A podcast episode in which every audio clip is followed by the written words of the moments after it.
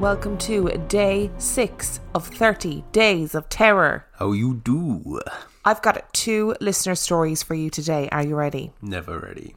I just, before we start, I would just like to say that I've really been enjoying this so far because it reminds me, doing them all together, like in such close proximity to each other, reminds me of like the wide scope of stories that we get, Yeah, we do get a really wide scope. which is lovely. We get Yeah. such like really scary stories and then really nice stories and then stories that are just completely out there. I love it. It's great. Nothing Makes me really happy. picnics, though. No picnics yet. Maybe, maybe. Maybe one day. We're only on day six. We've got a lot of days to go, so maybe there will be a picnic story in here somewhere. Story number one comes from Leah.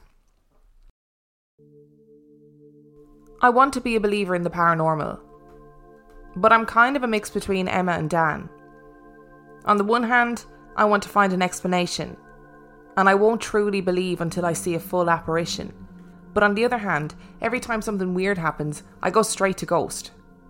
I also suffer from severe anxiety, and the brain is a very powerful thing.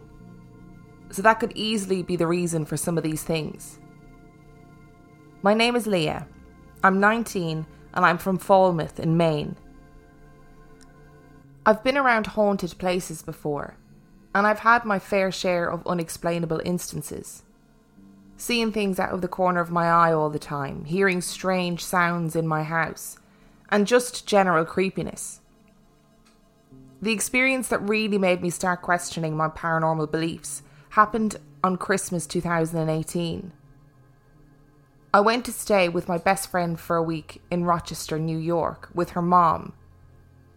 Given that my friend and I had been best friends since we were 11, I was pretty excited to spend this time with her. I was going to be staying there from December the 26th to January the 3rd. I'd been really spotty with taking my medication for about two ish weeks by this point. An idiot me thought, I'm fine. On the way down with her and her dad, I was super excited and we were laughing and having fun. But as soon as we got in her mom's car, we met halfway there. It was like a switch. Obviously, I'd never really met her mom. I'd only seen her in person twice before, and it was a very brief meeting. And I was in an unfamiliar place, so I felt uneasy. But this was different. It was dark. We drove to my friend's grandmother's house to drop off some stuff. And when we pulled in, I was excited. It was a cute, warm house with Christmas decorations. Then my friend told me that it wasn't her house, that she lived in an apartment. We got to the apartment, and as soon as we pulled in, I knew something wasn't right. It felt dark and heavy. I no longer wanted to be there. It was such an eerie building and apartment, and it was so, so heavy and brooding. I won't go into much detail besides the fact that her mom made me uneasy, and everything there did. I started to dissociate almost immediately, and the next few days were hell. I was so out of it that I straight up forgot about taking my medication. One night I got super homesick, more than I had been, and was trying not to cry all night when we were out. As soon as we got back, I went into the room me and my friend shared, and I absolutely lost it. I needed to get out of there now, and I couldn't. I was eight hours from home and I was so scared. My friend tried to calm me down, but I ended up calling my dad and convinced him to make the trip to come and get me. By this point, I'd been off my medication for almost three weeks, which obviously has awful effects. My therapist and I have since deduced that my brain had gone into fight or flight mode and shut down to protect me, causing me to experience almost PTSD like effects for the next few months, and I'm still recovering almost a year later. Christmas coming again this year is making me nervous because of what happened last year. But anyway, even knowing my dad was on his way to get me, it was still hard for me to be there. I hated that place, and I felt so bad because it's where my best friend grew up. I haven't told her much of this, so as not to hurt her feelings. My dad has always been a skeptic of all things paranormal, but he's open to things. He just needs his own proof.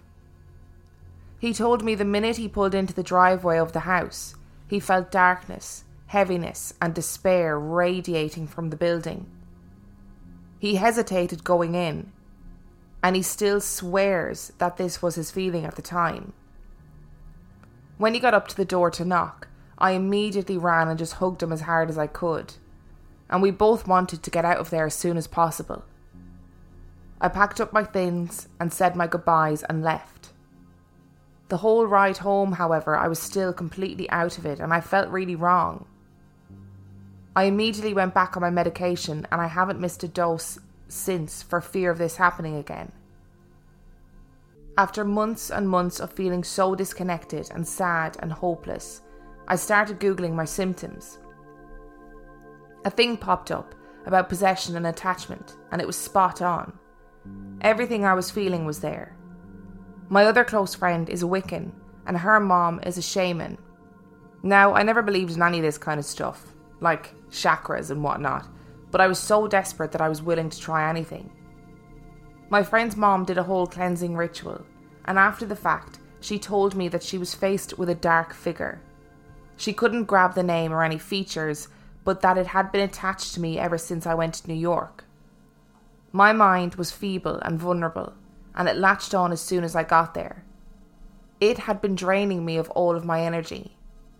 She communicated with it and asked it to move on, and she helped it cross to the other side. As soon as I left her house, it was like a veil had been lifted. I know it's cliche, but this story is 1000% true. Since then, I've been happier and while I'm still dealing with feelings of not being real and having flashbacks to the feelings from whatever was attached to me, I've been working on mindfulness with therapists, and I went to the eye doctors for the first time in 18 years to confirm that my vision feeling wonky wasn't just my brain. I was told I have an astigmatism in one eye, and that both of my eyes are slightly outturned, causing my depth perception to be very flat, making everything seem, well, unreal. I cried when she told me. I was so happy that it could be fixed. This was in the end of June. It's now November, and I need to get my glasses adjusted because my vision is still fucked up, but it's definitely getting better.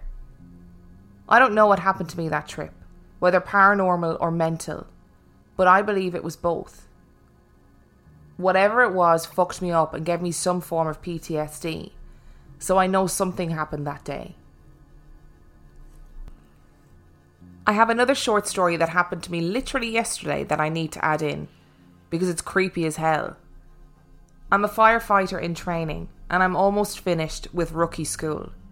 Me and three other girls all respond to the same station. Two of them are live ins in the dorms above the vehicle bay.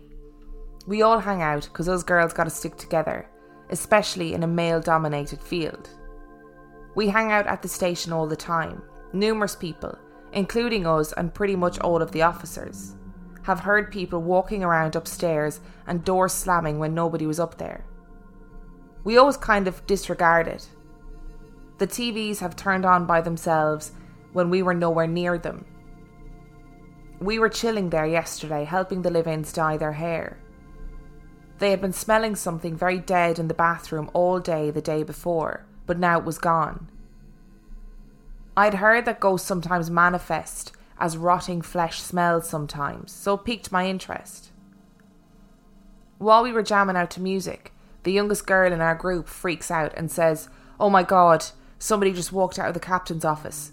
I saw them out of the corner of my eye, I swear on my life. Now, she can be dramatic, but I kind of believed her. Our captain had left a few hours ago, but we thought maybe he came back and we didn't notice. He hadn't. Later, the youngest girl had left because she had to go home for dinner, but me and the two other live ins were still there. One of them went into her dorm room in the other room, and I heard a man speaking, loud and clear. I couldn't make out exactly what he said, but it was definitely four or five words. It was muffled, like it was from the other room. We went into the dorm to ask her if the captain had come back, and she was talking to him because the voice sounded similar to his. We walked in and said, Hey, is someone here? And she said, No. Why? And we told her that we had just heard a man speaking as clear as day. It was so creepy, and so when I ended up going home that night at like 10:30, I text the captain to tell him the station was definitely haunted.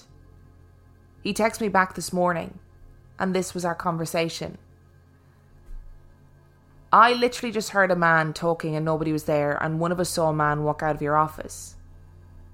The captain responded, Oh, yeah, that's old Chief Lewis. He's been known to walk the grounds. I responded, For real, or are you messing with me? I'm 100% serious. He died in the 1930s from a medical issue when he was on a shift here. There's a thing about him being in my office. I like haunted fire stations and police stations and ambulance stations, but not hospitals. Hmm. I don't know why I don't like the, the thought of a haunted hospital scares me more. Well, nobody likes a hospital, do they? But No. we associate things like fire stations and police stations with like heroism. Yeah. And we associate hospitals with death and illness and all sorts of terrible things. It makes sense that an old chief that spent a lot of time in the station and then died there would be residual in the station, knock about, go about his business, maybe tell a few um, firemen off, you know, do those things that he would have done in life. Because it's a job where you risk your life every day. Your high energy job, isn't it? and you can't just be you can't just be a fireman you No. live as a Yeah. fireman and and that is your i mean it must be really scary Yeah.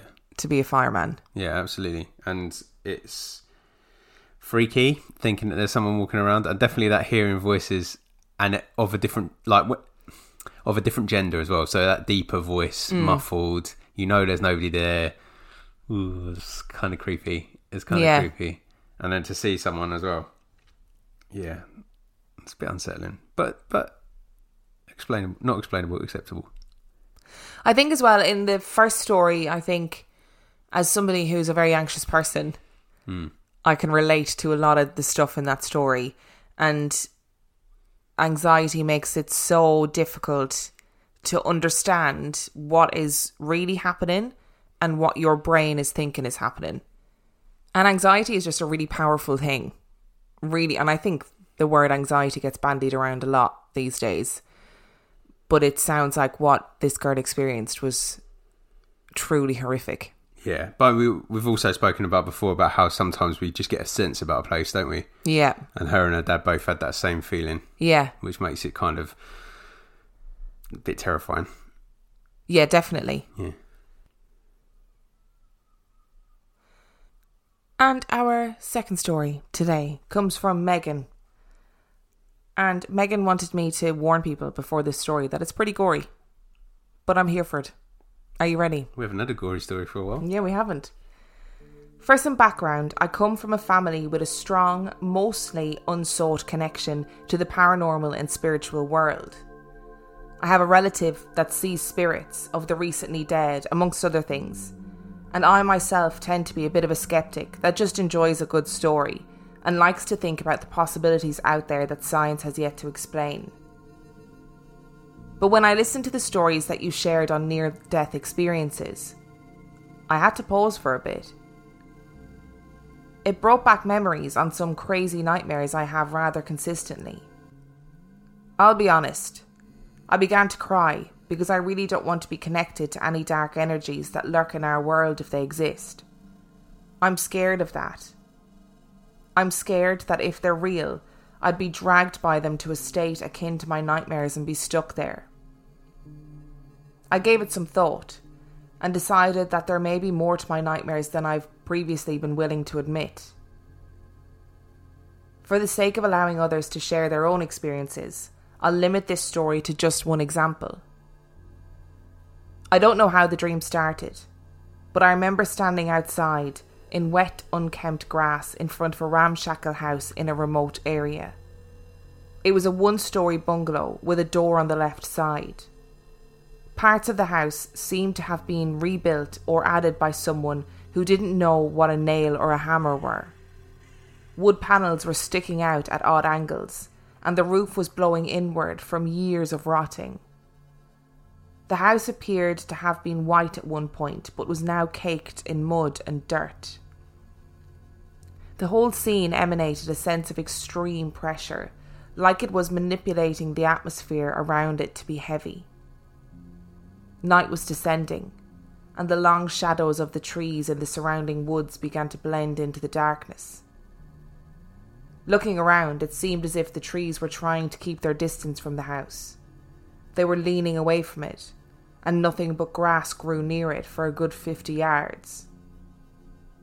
I felt someone moving around behind me and turned to see a man. He was tall, gruff, and unshaven, with black, greasy hair.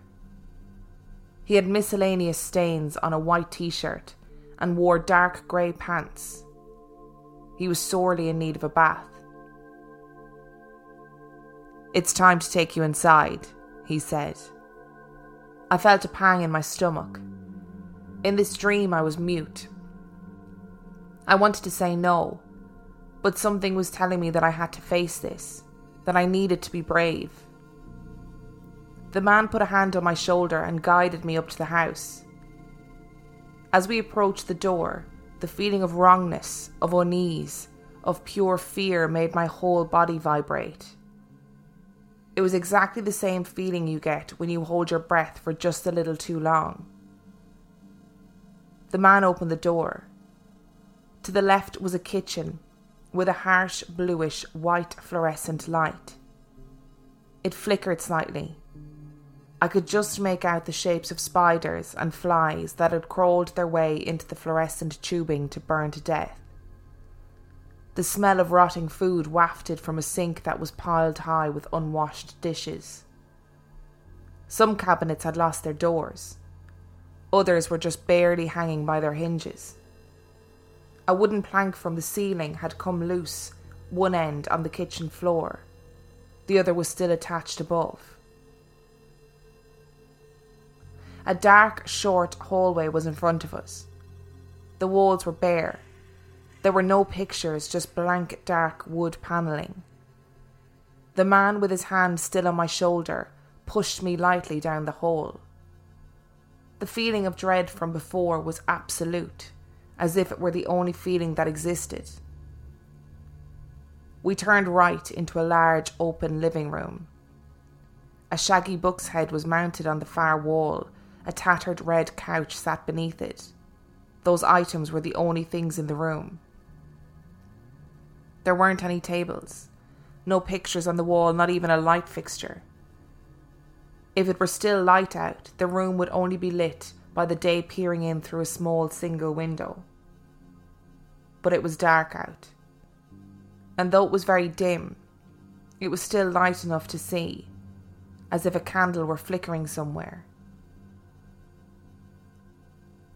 The man behind me sighed. He flipped a switch I began to hear a deep mechanical whirring. The floor shook violently. The flooring in the living room slowly receded to reveal spiked grinders churning up entrails. Wads of fresh pink and red flesh, wet with blood, flew up from the spinning grinders and splattered onto the walls and floor. I saw human hands and rib cages caught on spikes as the girder spun. I whipped around to turn away from the scene and retch. When I was done, I looked up to see that the man had been replaced by a naked woman crouching on the floor in front of me. At least it looked like a woman, but her anatomy was all wrong. She was completely white, like porcelain, and hairless. She was on her hands with her legs tucked up underneath her, standing like a dog. Her torso was facing the wrong way, with her back towards the floor and her stomach facing the ceiling. Her head was right side up, though. She had two small slits for her nose and had no eyes, as if they were freshly plucked from her face. She opened her mouth unnaturally wide, and from it projected a white liquid. I shuddered to even say it, but it just kept coming as if she were a fountain. I ripped my eyes away only to turn and find the buck's head mounted on the wall, flailing wildly. Its antlers slammed on the wall repeatedly. It was thrashing and screaming in pain. His eyes rolled and desperately looked for a way to escape. Beneath the buck, sitting calmly with his legs crossed on the couch, was the man from before. He wasn't smiling, but he did seem mildly amused. I got the feeling that he did this often to anyone he guided into the house. I started to sob. The spiked grinders were still turning. The white woman was still there. The buck continued to thrash, but the man sat calmly. The dream shifted, and we were suddenly in the kitchen. The man pulled out rusted knives encrusted with old blood and held them up to the light. Inspecting each one closely, he would look at me, reading my face every time he made one flicker in the light. Then he smiled. It was slight but extremely telling. I knew in that moment that he had guided me into this house because it was where he liked to torture his victims. But he didn't want to torture me or kill me. He didn't even want to hurt me. He just wanted to show me. He wanted me to see it, as if he were showing me his art. I slowly rose to consciousness at this moment. After listening to your episode on near death experiences, I can't help but think that I crossed paths with something dangerous in that dream. I've loads of horrible nightmares that I learned to deal with throughout my life, but this was the only one where I was completely alone with a man I'd never seen in my life, and he was extremely detailed. He felt real. Another fact that scares me is that it's the only dream where I've ever smelled anything. I've been able to physically feel things in my dream before, like the texture of hair or pain, but I've never ever smelled anything. Ooh. I mean, I hate having nightmares anyway. I'd love to know a bit more about the science of nightmares actually and why Yeah, I would as well. Actually, I we don't. should get Rowanna on. I don't know very much about the science of nightmares. no. Rowanna, when when I would talk to her about my dreams, she would tell me this theory about there's I think there's a Freudian or a Jungian, I don't remember which one it is, theory that you are every part of your dream. So if you dream, so so the theory would be that this particular man is some sort of representation of Megan Oh wow. and that like down as far as like the red sofa is some Yeah. sort of representation of Megan or something that's happening in her life. I don't know if I That adds a very different inflection to that story. yeah, and I, I don't know if I um if I if you're down with that. if I believe in that, but I do think dreams are fascinating. Yeah, I'd, I'd like to understand like why our brain does nightmares. So why it puts us in dangerous situations when we're asleep. Obviously, we don't know that they're dangerous, but like your brain is responding to it in a dangerous way, isn't it? Yeah, and your brain obviously knows that it, you're not really in any danger, but it's still giving you Mm. those feelings. But I guess it kind of ties in with that feeling of anxiety in the first story as Yeah. well. That even though somehow your brain knows that what it's feeling is irrational, but it still does it. Yeah. You know, and it's and, and sometimes it's like people describe anxiety as being like a glitch. Yep. You know, your your your body is and your brain is responding to a perceived threat that doesn't exist. Hmm. So why does it do it? And nightmares are kind of similar. Your body and your brain is responding to a perceived threat that doesn't exist. The only thing I will say is I've had loads and loads of vivid nightmares and vivid dreams. I'm quite a vivid dreamer. Like Yeah. I get a lot of detail, and I remember dreams where I've felt various different things and different temperatures and sound. But I can't remember a dream or nightmare where I've smelt something. I know that's a really good point. and they say that sense of smell is the most powerful sense that we have Yeah. because it's linked to like memory and stuff. Slightly unnerving that there's someone in the woods with a white porcelain woman that doing some kind of weird gymnastics. And There's some neck the sort of. I think it's um potentially it's an Indian folklore okay. maybe where there's like um a creature or a woman whose torso is back to front. That is somewhere in my brain. Hmm. There's some hidden away somewhere. There's a fact about that, but I wonder. Sounded like an art horror film. I was like, When oh like, uh, what was that film we watched, Mother? Oh, yeah. Where yeah. we just came away from it going, what the fuck? Is it? Yeah, it was mother, wasn't it? Yeah. yeah, that was bit. Mother exclamation point. Yeah, but yeah, the smell thing is the thing that unsettles me about that more than anything else because I've had really violent, horrible nightmares before, but it's the smell. That's I actually, strange. I have to say, I don't really get, touch wood, really bad nightmares. I will have nightmares every so often, but they don't, I don't really remember them afterwards. They don't leave me traumatized. I'll, I might wake up and be a bit upset for a while, but that's it. So I think I'm very lucky in that regard. Yeah, I do good. have, I do have very vivid dreams every night, yeah, but I don't have really vivid nightmares, luckily. it's a good thing. So if you enjoyed today's episode, you can find me on Instagram at Real Life Ghost Stories. You can find Dan on Instagram. At 50p Movie Club, You can find us on Twitter. at Real Ghost Pod, You can find us on Facebook, Real Life Ghost Stories Podcast. Give us a like and join our supergroup, which is RLGS Supergroup, and the password is. Emma and Dan. And it is the nicest place on the internet. If you want to send in your own story, you can send it to Real Life Ghost Stories Podcast at gmail.com. You can support us on Patreon, patreon.com forward slash real life ghost stories for either $5 or $2 a month, and you get heaps of extra content. Not that anybody needs it at the moment.